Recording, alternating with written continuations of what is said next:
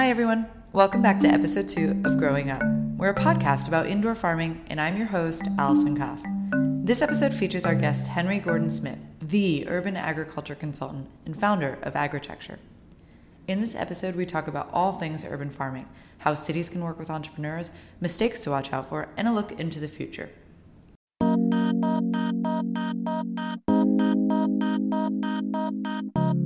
I'm really a cheerleader for the industry, so I believe in it. I support it. I talk about it. I share ideas about it. I've been doing that for several years through my blog. And yeah, relatively recently, I also help uh, serious entrepreneurs and organizations to develop their own urban farms. And what does that? So, what does a serious entrepreneur look like? Like, what are you seeing from new folks getting into urban farming? Yeah, I think like anybody that's offering something in this space is familiar with the amount of requests that come in. I want to build a vertical farm. I want to build a greenhouse. I want to build uh, an operation that looks like this one. I read this and I want to do that. And that's not enough. You know, when I say a serious entrepreneur, I say you need to understand what your budget is. You need to understand where you want to build your farm. You need to, above all, understand your customer.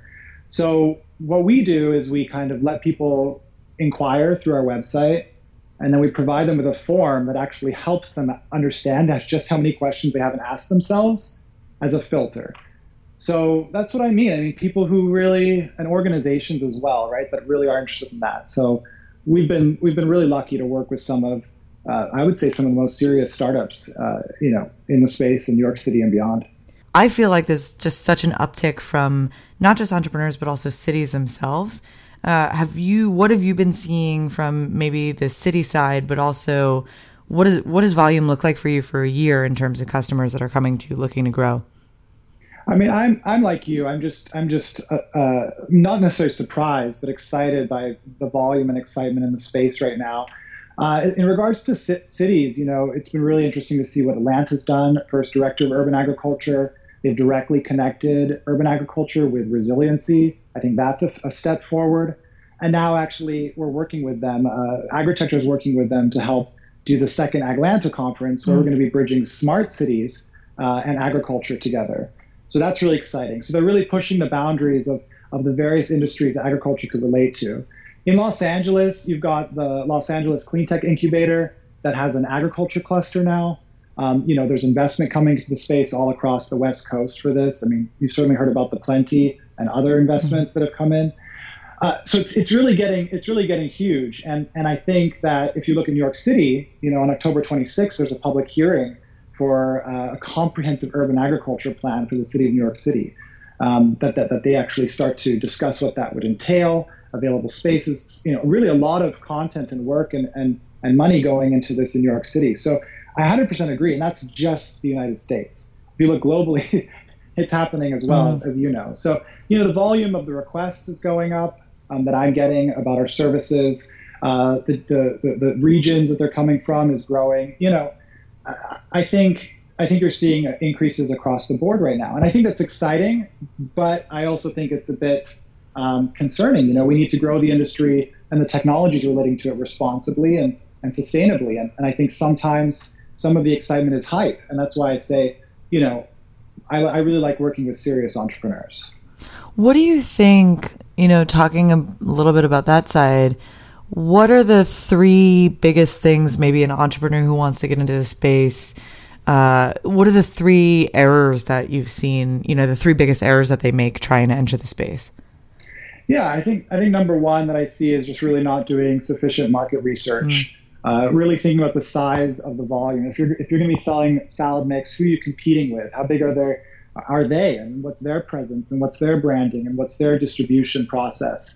And what is it going to be like for you to even stand up against them? If you're um, you know if you're doing a smaller scale operation it's even harder. You really need to identify that market very specifically. So i think that's a big one. I think once they start planning getting the numbers you know whether it's from books or uh, conferences or things they've seen they start to crunch the numbers and think oh wow i've got a great business here but they haven't calculated. I would, I would just call this second category just miscalculated costs. Mm. And, and those costs are usually related to labor, uh, wastage of the product, a product that isn't sold, a product that um, just doesn't make it because you're a new farmer, You know, some people miscalculate labor and wastage a lot, and then I think those things really will help you determine your your size and your scale, and that's going to help you determine your budget. And that is a huge question: is what are you going to put in financially on your own, and what do you have to raise? So you know, I'd say that. I think the difference between a vertical farm and a greenhouse, people don't really understand that in relation to their goals, is another mistake that I see happening quite often. Yeah. Do you, do you find that people are like sort of um, on that front, like, oh, we've seen the greenhouse industry around for a really long time, and therefore it, it you know, we can use a lot of that technology in the vertical farming industry. Is that sort of what you're alluding to, or is it different? Is it like I don't know? it's different. It's like, yeah, I, I want to start a, um, like a, a, volume leafy greens hmm. business, mm. and you know, I get it. I get why they think a vertical farm is going to be the solution to that. But very often, a greenhouse is going to get you there, right? And a greenhouse, um, you know, might might get you a really good business, and it's going to have a lower capex in a lot of ways. So, you know, sometimes they're not as attracted to that because they they don't really know much about agriculture itself, right? That's why they're talking to, to us. And so you know, they don't really, they just, it's just mismatched goals and miscalculated costs, you know. They, they, yeah. they see what a big farm is doing and they think that's amazing, that's exciting, that's so logical, that's so obvious. But the capital costs for a vertical farm versus a greenhouse, I mean, they're significantly higher. So you have to make that money back by selling leafy greens, right, today. So I think I think I think there's just a lot of misunderstanding about about how quickly the opportunity can pay back and about the costs of, of getting started. Yeah, and I love that. I, I uh, so I'd love to talk a little bit about this leafy greens thing, right? So, um, so you know, a lot of people give leafy greens, you know, they're not going to save the world, it's not going to feed the world, but really, I look at a lot of the time as a market opportunity, right? You're seeing some of the shift that the tomato industry went through, where you went from mm-hmm. field grown to indoor and protected ag, and, and leafy greens has that opportunity as well. Um, and and a lot of people in the vertical farming space, you gravitate immediately towards it because you're most likely in an urban area. You most likely can get higher pricing, and you can grow it vertically. Um, so it tends to make a lot of sense. I'm curious what your thoughts are on what comes next for vertical farming. Like, okay, let's say we get leafy greens and, and herbs right what what other opportunities are there in vertical farms, if there are any, and and how do you do that well? Yeah, no, I think it's a, I think it's a good question. I think on the first part of it, I do want to say that you know if you look in the Northeast, right, and there's it's still a huge market oh, right, yeah. on the herbs and the leafy greens, and, and you know that. So there, you know there's business there and there's opportunity. So I think there's a lot of reasons why it makes sense to grow leafy greens and vertical farms, not just the size of that market, but but I think that there's still opportunity there. Hmm. Um, it was funny. I was at that recent um, investor, you know, ag tech event that happened at the the Penn Club uh, a couple weeks ago, hmm. and and AeroFarms was speaking on a panel, and Gotham Greens, and Brad from Freight Farms, hmm. so Raj and, and David, and, and they were all there, and and they were asked the question, what crop is next? You know, what's going to happen next? And I feel like I'd never really heard them all agree at the same time, and it was really cool. They all said strawberry yeah. within the next five years. And so I thought that was interesting. Um, so I think, you know, that, that that was kind of a confirmation of some things that we've talked about internally, and that was exciting. So I think I think that anything that can be fresh and where the flavor can really is a noticeable difference, I think is going to be a win for for a lot of urban agriculture, but especially high tech urban agriculture. Yeah, and it's interesting. I think um, strawberries are such an interesting crop as well. Uh, just off the bat, right? You have big companies that have committed to CEA and movement towards CEA, like Driscoll's. Um, when you mm-hmm. have that commitment from from the big folks, uh, it helps really move the industry forward in a lot of ways. Yeah, definitely. And I think if we see more of that, it'll it'll help help some more. But yeah, I think those berries are on the horizon. Five years, they say the experts say.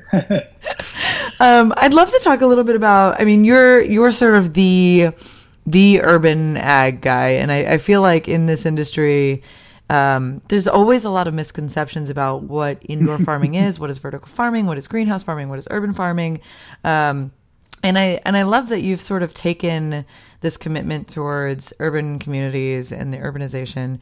I, I'd love to hear your thoughts on what how or one i guess what is what are the, some of the challenges facing vertical farm uh, your customers, right? Vertical farming entrepreneurs who know what they're doing, who are interested in getting in the space, who are well qualified, maybe. Um, but what are the challenges that they're going to face coming into cities? Um, and then, two, on the flip side, you know, maybe just the framing of what are the opportunities and how can cities and entrepreneurs start to begin to work together? I mean, you mentioned New York City and the Urban Ag Pro, uh, Comprehensive Plan. Mm-hmm. Um, maybe mm-hmm. like tangible things that that folks can do to to move this industry forward. Yeah, this is a great question. Yeah, so a lot of our clients, you know, they're just getting started, right? So they've usually done well on some other business, they have business sense, and they're like, they want to figure out urban agriculture. So, so my job is to help them navigate that, get them started. And so a lot of problems that they face are really finding uh, a space to get started. You know, if they've never done this before, they probably understand that it's worth piloting, and so they might only need 10% of their full size of their facility mm. to get some product growing, to get something tested, to test with their first employees. You know, what's their unique approach, their SOPs, their food safety, all of that, and have a product they can go and say, you know, do you want to buy this product? Sign this agreement that you're going to buy this product, and then I'm going to build a larger facility, right? That's the responsible way to develop a farm if you've never farmed before, I think. And so, you know, to find that first space to get started is really difficult. For 500,000 square feet, 2,000 square feet, where the landlord's going to say, yeah, sure, take the space for a year or maybe even sometimes six months is all they would want it for. And pilot your technology, right? Oh, by the way, it's going to require a floor drain and it's going to require, uh, you know, this this hole in the wall to get our product out to our van or whatever. It's going to require HVAC. It's going to require this much. You, how much electricity?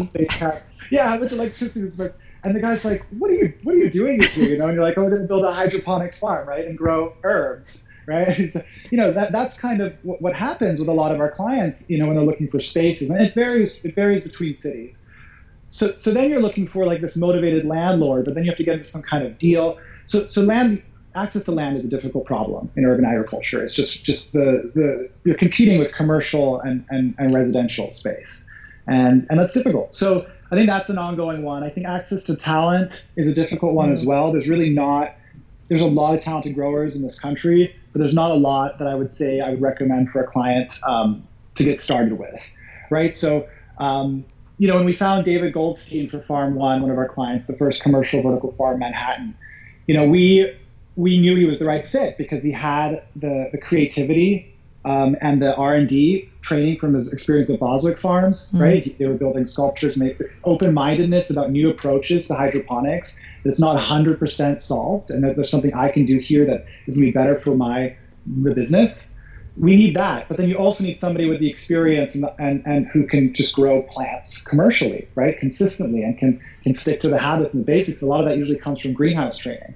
So, so when I'm looking for talent in the space, that's what I'm looking for. It's very hard for them to find that because there's not enough opportunities for young people to get hands-on experience and the kind of hands-on experience mm. that's going to accelerate them into the vertical farmers of the future let's say right? The, the kind of work that's required to like 3d farm and to do that well and commercially and in a respected and, and food safe way that's really tough.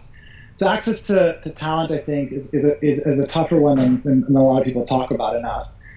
Um, I think the energy problem is just a big one at, at scale. So when you start to design a larger farm and you're like, okay, you're going to convert a warehouse, you realize just how tough it is going to be to find that space in any real, real urban area. Um, so you start to get more peri-urban, and that's fine. There's lots of opportunities there. But a lot of our clients are, are very excited about being as close to the customer as possible, or, or, or being, you know, quite a bit more urban. So those are some of the problems um, that they face, and I think the issue of getting funding, right? Because you have to pilot and then you have to prove it.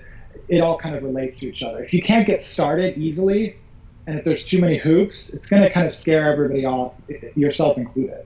And I think that if you look in New York City, the issues here are really in regards to understanding, right? What is a vertical farm? Is it inside of the building? Is it on the front of it? Is it on top of mm-hmm. it? And and and I think that affects different agencies in different ways. And and so for them to all work together in a, in a, in a huge and amazing city and chaotic city like New York City is, is very difficult when the subject is urban agriculture, which still might appear relatively small in its, its impact today and its potential impact. So what I say is what, what I'm interested in doing for the city and, and what I'll talk about a lot um, when I testify to City Council on the 26th is, is really there's an economic opportunity here, right? There's evidence that suggests that, that there's an economic driver um, that's pushing uh, entrepreneurs to develop these farms. There's pushing investment into this space, pushing, pushing large companies to look at the potential for growing indoors. And you know uh, what indoor ag colony they estimated at nine billion by 2020, I believe it was. I forgot what the number is, but it's a large, large number. What mm-hmm. is New York City's stake in that? And how are we as a city fostering the economic development potential of, uh, of growing food in and near the city? You know, how are we how are we really doing that? I think that's the first, but that's one of the first questions that I would ask in the context uh, of this. Mm. And and and how can we do this responsibly, right? How can we incentivize this not blindly, but incentivize um, so that we can we can make this a, a, hub for this, a leader in this, which it which it is now, but it, it might not be forever if it doesn't incentivize it properly, right? You know, how can we make this New York City the hub for ag tech, urban agriculture, you know, vertical farming? How can you make it a hub for that? And I think it has to be done responsibly. I think that, that city leaders have a responsibility to their constituents, to the residents in New York City, to not incentivize things for any other reason but the greater benefit of that city. And so to understand that they need data, you know, uh, the kind of data uh, that you are involved in all the time a lot. So, you know, what is the water being consumed actually? It's not enough to say 70% savings or 95% savings. We're beyond that, right? The vertical farming opportunity has been identified. Now people are trying it. Let's talk details. Let's talk about what water really is being consumed. Let's talk about the water that's being wasted and put back into the, the sewer system potentially. What about that effect? Let's talk about labor. People say there's jobs in urban agriculture and vertical farming. Let's talk about how many jobs and how is it different in a soil-based urban farm versus a high-tech vertical farm. And what, what is the role of automation in that? Let's just start to understand those numbers um, at, at the city level better. Let's understand um, you know, questions of equity relating to this, or where the food is, is potentially going, is being grown in these facilities. Is it really improving the food security of the city? And I'm not just trying to list out questions here. I'm talking about the real un- unknowns on the policy and city level that exist around urban agriculture still, and, and, and the various various types of urban agriculture there are. So my suggestion is that New York City should create an incubator and not your typical incubator, but a space that basically allows for people to, uh, entrepreneurs that apply, really to iterate on their concepts, their technology. It could be a solution to urban agriculture, it could be something like that, or it could be an actual farm. And they have spaces that are designated so they can do this safely, uh, responsibly, affordably, and in exchange, they give the city some of their initial data, right, about how this mm-hmm. affects the city, and then the city can incentivize it so that as they grow and other other companies grow, there's it's easy for them to say this building makes sense for this, and this neighborhood is where we're going to give you a deal, and this is the is the kind of um, support we can offer you for the next few years. You know, they can't do that properly without that, and I think I think those subsidies are important, or those um, those paths of, of, efficient development of urban farms are important for the city, and I think they need to do it responsibly. So that's really my next mission, if you will, in regards to the city is just, I, I you know, I think they need the data, and I think yeah. that having an incubator and a place to pilot and get started would help help with that. And there's, I mean, there's models of success for this in other industries. I think a lot of ag in general follow is following right now at least the path of clean energy and how you know solar even came to be with from business model and financing to um, sharing data to community driven to right. even accessing it in, in urban areas and, and accelerators like you're talking about. Um, so my recommendation just to pile on top yeah, would be would would really be right that like let's not reinvent wheels wherever possible um, if we can use some of these old you know older models or um, or paths that really overlap Oh, I think that's great advice, even for for me as I think about this incubator even further and what other people are interested. But yeah, like let's let's look at what solar and these yeah. other tech industries have done to accelerate it. Yeah, and it's I agree. Yeah. yeah. and it's funny. I think um, you know, for any entrepreneurs who are listening, there's a few business models that were just even discussed. So if anybody's looking to be in the space, it, you know, somebody who is in real estate financing, the idea of creating a land bank opportunity within urban areas to finance spaces, oh. that sounds, you know, that sounds to me like a, a clear path towards potential success in this space. Um, you know, being on the accelerator side, and actually maybe we can we can segue this right into a little bit about AgTechX and some of the things that are going on on the incubator and accelerator side in New York, um, and then even on. Uh, you know the challenges side on the training side you know how do we actually find people who are um, who are this this mystery candidate, right? The idea that you've been hydroponically and classically hydroponically trained, but also have an open mind to innovation and and maybe even automation and technology uh, and to vertical farming and things. And and how do we even start to train the next generation of yes. vertical farmers? Which now that we're starting to have early generation facilities that have been open for a few years, how do we get people in and trained and build a network of talent? Yeah, let's talk about it. So, so I don't know. I think I think when I whenever young people say how can I break into the space, I, I don't know. I say things like you need hands-on experience. Mm-hmm. I wasn't taken seriously until I got hands-on experience. You need a network and you need an archive, and your archive is really this data on what's what's the reality, what are the dollars per square foot, and what is the impact. I need to know. You know, I need to, yeah. I need to have sources. I need the evidence.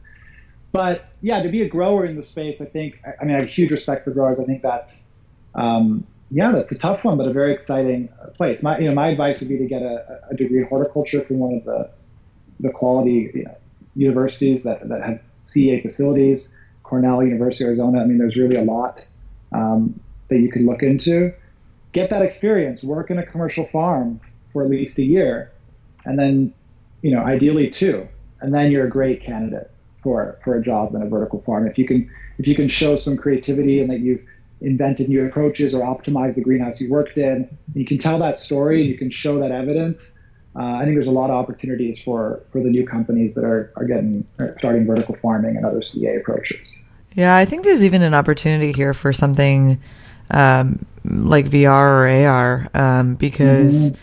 Uh, because a lot of the universities, even I mean, even universities like Cornell in Arizona, who have you know phenomenal controlled environment agriculture programs, still don't vertical farming isn't something that's taught yeah, yet because it's, it's so new. Um, but the idea of supplementing with, uh, you know, augmented reality or virtual reality as your education supplement of seeing a farm, working in a farm, being in a farm, you know, touching the knobs, uh, running the running the nutrient, you know, being able to do those types of things even virtually. I think there's probably a big opportunity there to help accelerate education as well. Totally. I mean, I think at some point you should talk to Ryan Hooks from Huxley you know, he's got a vision for that of using augmented reality for training, um, for really accelerating that. Uh, yeah, I can see that happening. I think, I think that again we have a lot of work to do in the meantime, but I think that I think that's definitely part of this future and could be brought to those training programs. Yeah, tell me a little bit. I mean, you've been involved with AgTechX, right? Yes, yes, yes. Maybe so tell me tell me a little bit about what's going on there, what it is, how it could tie into this incubation idea look, I'm, I'm completely gaga about this industry. You know, I feel like I found my place. So, you know, I, AgTechX is a really exciting opportunity for me to work with Ricky, uh, co-founder. You know, he was so excited about the space, the industry, and had, had a lot of creative ideas to contribute. And, and he said, you know, we really need a community around this and a space where people can just get started. So it's almost like a really MVP version of this of this incubator in some ways. But it's really the first space where you can just go and rent a desk for a day, a week, or a month. Uh, get your hands on some hydroponic systems. There's five different hydroponic systems there. Now, while they're not commercial, they do teach different methods and they allow you to be curious. They allow you to play with the knobs and experiment and observe. And I think that's something that so many urban dwellers have lost. I know I lost it until I, I, I found vertical farming and CEA and I, and I got it back. But but I think that that's what this place is about. And, and it comes from a real, sincere, uh, you know, place for me because if it took me seven years to be in the place that I am now, I don't think it should take that long for other people mm. entering the space. I think we need to accelerate this quick more quickly. And so if I can help break down some of those barriers for people to develop their careers, if they're if they really want to do it, if they want to contribute and they're willing to spend some money to get a space or they're willing to spend their time to be around these systems and engage with it, then I want to make their lives easier. And and that's what it's about that's what it's about for me. So actually, is exciting like that. And they have amazing events. They now teach intro to hydroponics classes, $39. You can go in, learn the basics. So you don't even have to join. You can just start to just get what's happening and, and what does this mean? uh, for the city, and, and, and it's really cool because it's a little storefront, and you walk by and you see it, and it's it's it's it, and it's getting a lot of interest. Uh, mm. So it's um, I'm really excited to see it develop. We should start a class pass for ag related classes. Oh, that's a great idea. So it'll be like a variety. Yeah. There's a you lot now, yeah. You can like pop yeah. into Farm One or AgTech X or you know whatever whatever farm you might find in your local urban area and pop in for a class. Yeah, sounds good to me. People like it. You know, people walk by and they are like, "What's going on here?" and they want to learn about it, and they they spend the time. You know, and they share. It's it's great. It's great to create places like that in the city where people can share ideas and and be around plants and greenery. I think it's a really good thing. Yeah, I, I, I absolutely agree. I'm, I'm curious. So we've talked a little bit about New York, um, but I also know that you, I mean, you spend your time all over the world. I'm, what are you seeing in other cities, in other regions? Maybe, maybe not maybe like broadly asking, you know, what are what are some good examples of cities that are doing really interesting things or innovators in other cities? Like what are you seeing that's inspirational, I guess, around the world? And maybe talk a little bit about some of the other challenges also that are different. Maybe New York isn't maybe New York's the most challenging and other areas are just crushing it, but I don't know that that's the case. Yeah, I think I think New York really is uh, still leading the way. Um, I think a lot of people come here and they think if I can grow it here, I can grow it anywhere, and they see this as a place to showcase their approach. Uh, and so I think that that, that will continue to, to help it grow here. Um, let me think. Well, I'm going to New Zealand next month um, to talk with Horticulture New Zealand. Hmm. Uh, so they have some interesting concerns in regards to urbanization. And so New Zealand is quite agriculturally rich, but they don't grow a lot of uh, you know vegetables and leafy greens, for example. It's it's a lot of sheep and and, mm. and those kinds of products, and so they're trying Wine. to diversify. Yeah, trying to trying to diversify and. And, and what's happening is that urbanization is encroaching on a lot of these farms just on the edge of the city, and they're concerned about it. So that's really the topic that I'm going to be speaking about there and that they're concerned about. And so for me, there, it's really about, again, understanding the impact. I feel like there's just not enough examples in New Zealand that they can utilize to understand how they can maybe integrate this to urban development uh, because they don't have a lot of examples at smaller scale or urban scale. So, you know, it's hard for them to think of, uh, of anything else besides re- replacing a farm when they develop a community. Mm. So that can be changed, right? I think there's education there that can shift that. Um, yeah, I think if you look at, I mean, you were recently Asia, but I think the issues there that I've noticed are really around uh, food safety and, and a, a, rising demand by the middle class for quality products. You know, it's a different standard now, and I think that, that that's a different driver um, for this industry uh, than exists in other parts of the world. And I think equality and safety, I think, is, is a big thing I, I, I heard a lot of while, while I was in China.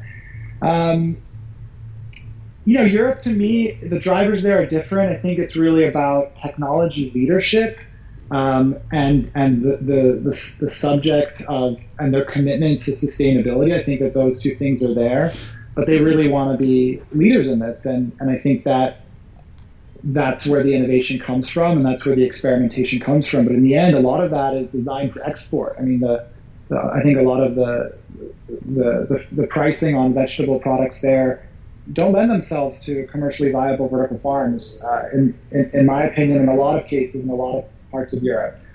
So I think it's a different driver there. I think it's about hmm. developing the technology and exporting that. And, and again, in some ways, connecting that, that technology with the, the, the, future sustainable city, but not not so much in the sense of volume as, as in the sense of, of exploring new technologies that might contribute to circular economies. Mm.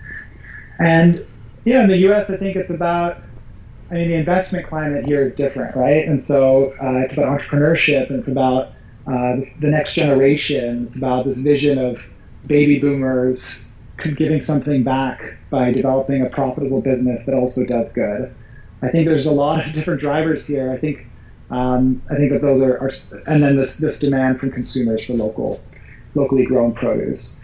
I don't know, like there's this thing I do in, in, some presentations, which is really just different regions of the world, and, and anybody can do this. But you just list the different regions, and then you list on one column, so across the top, and then on another axis you list what are the drivers, right? Uh, food mm-hmm. safety, lack of water, uh, rapid urbanization, you know, what are the drivers? And, and, you don't get check marks across every single region, right? You see places like the Middle East have a lot more drivers than other places um, for for indoor agriculture. So I, I think that's an interesting exercise. And then you begin to understand why maybe all the farms might not be the same. mm. You know, that maybe there's maybe there's a reason for uh, mm-hmm. different vertical farms and, and, and greenhouses mm-hmm. versus vertical farms and soil-based farms versus you know you can begin to understand that there's a design consideration in agriculture that and, I, and that's the part that I, I get really excited about that part we can even coin that term agritecture perhaps yeah I, I, I heard somebody call it that once before uh, but i'm really glad you brought that up you know but yeah that's and that's what it's about i think so not to plug our company too much, I think that's what we're about. Where we're really saying urban agriculture is context specific, and so let's go through the steps of answering the question of what that farm should look like and why, and how it should function and what size it should be and how it should be operated. You know, I think that's what I really like to do. I uh, yeah, I I I love that. I I find that every time I give a talk in a different locale, I find that some of the things you end up talking about in one region to another that may be completely different regions actually still have some of the same general concerns, right? It's food security, or when you're in Alaska or Puerto Rico, they're actually similar food security issues because they're island cultures that are separated from a mainland and and climatically, albeit very different climates, make it challenging to grow this the food you need year round. But then you have these these other areas that you bring in, and you're talking about um, not just you know geographic food security issues, but um, geopolitical uh, food security issues um, or distribution challenges. Can you actually get access to food?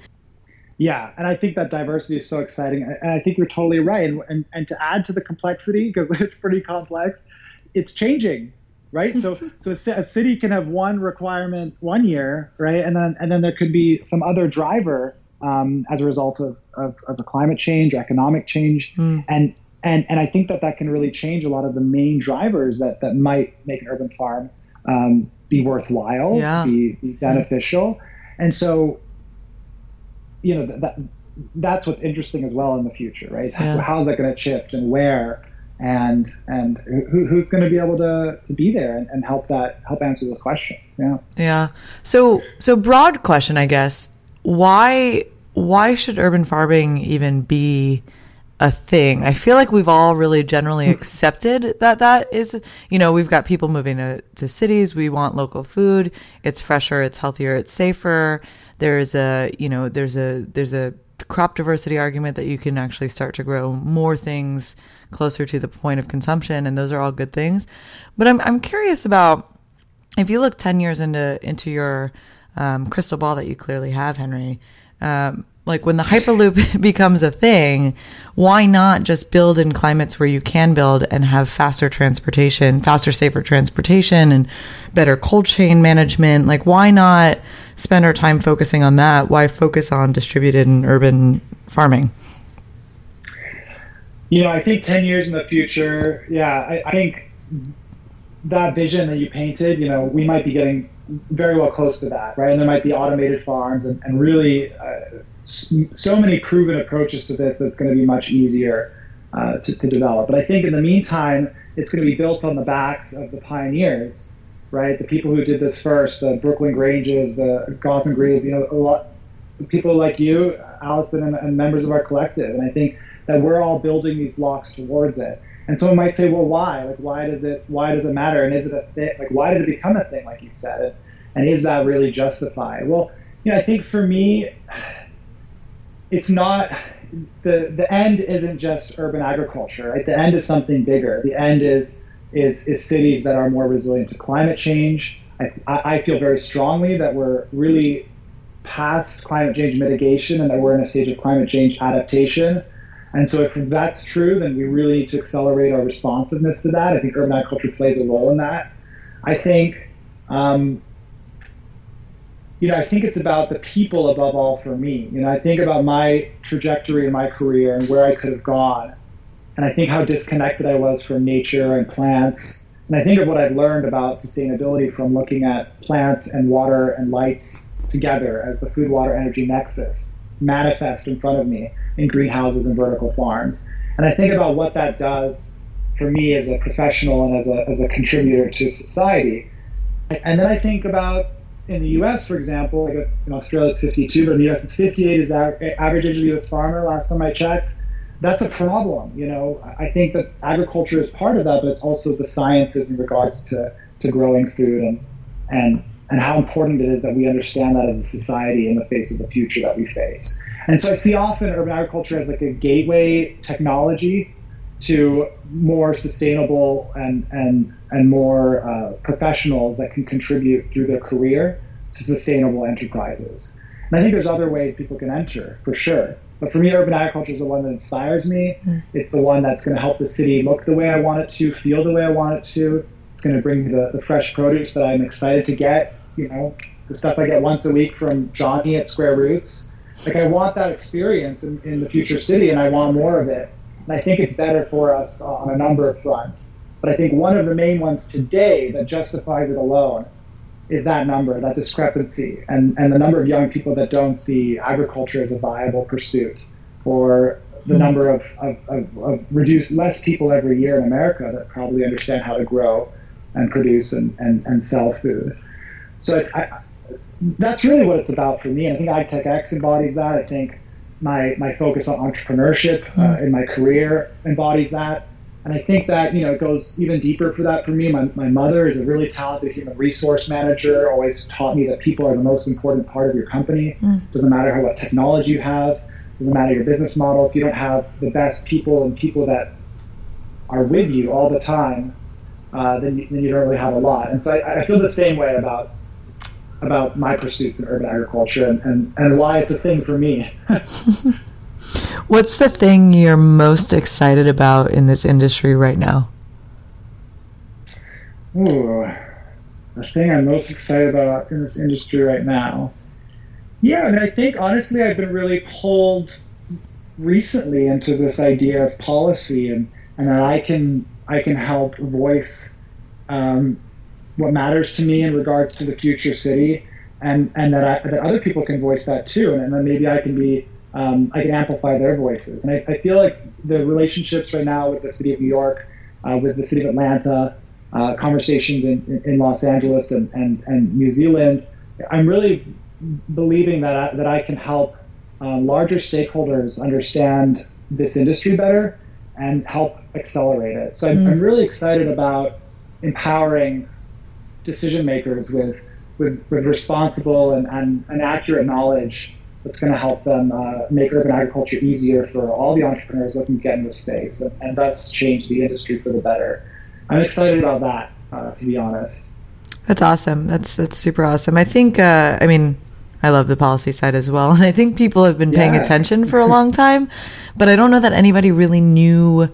It was it was you know five years ago, six years ago this industry was just really coming into and now we're at this wonderful place where some of those early pioneers have been around for a while and have been showing that this works on a large scale or a small scale or in rural or urban or whatever it may be. They've been showing that the markets exist. They've been showing that the yields are what they say they are.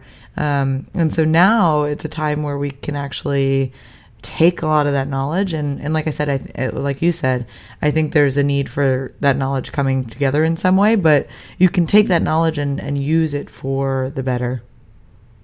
Yeah I think it needs to be done responsibly and I don't think that anybody can do it alone. I think we need to as all of us we're advocates for the industry and we plan to stick around.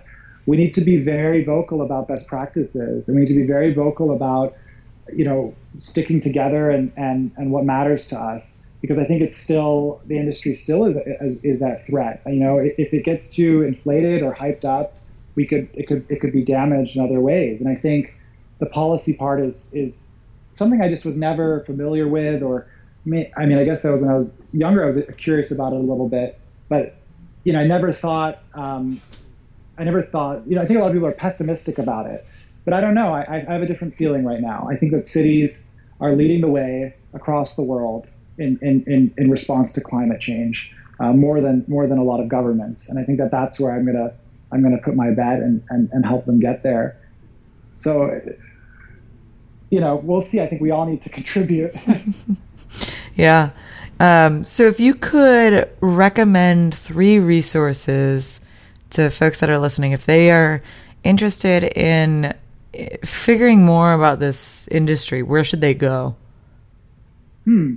Yeah, that's great uh, question. I think I think Green Tech is a really exciting conference for anybody curious about the industry. Um, it happens twice a year, and it's happening in Amsterdam. And I think uh, to go visit the Netherlands and see the technologies in action is a fantastic place to start and get yourself informed uh, with just some of the best experience and, and equipment out there.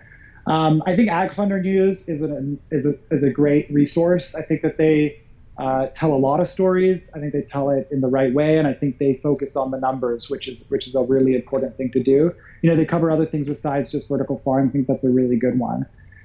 Um, I can't plug one of mine. Let me think. Uh, um, uh, uh, okay, well, you know, I think if you're looking for a more lighthearted source for, for knowledge and information and what the realities are of, of vertical farming, I think Rob Laing's posts, uh, which he doesn't do that often, but I think his posts uh, from Farm One are, are humorous and very honest uh, about the realities of the industry. and, and I think that that's a really good thing to get and, uh, and pretty fun to read. Okay, and then now to plug you, if I wanted to start an indoor farm or an urban farm and I really, you know, I, I know you mentioned earlier that there's a form people can fill out. How do they mm-hmm. get in t- touch with you? How do they fill that form out and assess themselves and figure out if this is really right for them? Yeah, you can just go to agritecture.consulting, uh, learn about our feasibility studies, which is our approach. It's really a comprehensive methodology to answer the question should you start an urban farm and what kind of urban farm you should start? and a lot of the details to help you draft your business plan and, and pursue investment or make the decision on, on your own investment. So it's very easy. You can just inquire there. I'd be happy to talk to you. Um, if you're looking for something lighter and something you want to get started on earlier, we teach a really great short version of our feasibility studies at our monthly commercial urban farming classes. And you can just go to agritecture.com slash events to look at those. And those are $9.95 for two days. You get to visit a greenhouse, a vertical farm, we help you build out your first version of your deck and, and give you some mentorship. It's a great time. All right, everyone. That brings us to the end of episode two. If you'd like more information about the resources mentioned in this episode, you can find links in the description and on our blog at medium.com slash agrilyst. Aglanta, the conference Henry organizes, is in Atlanta and will be held this March 27th and 28th. I'll be there. Join us if you can. Thank you again to Henry for joining us this episode. This has been episode two of Growing Up. If you have any topics or guests you'd love to hear from, let me know. Thanks so much for listening. This is Allison. Until next time.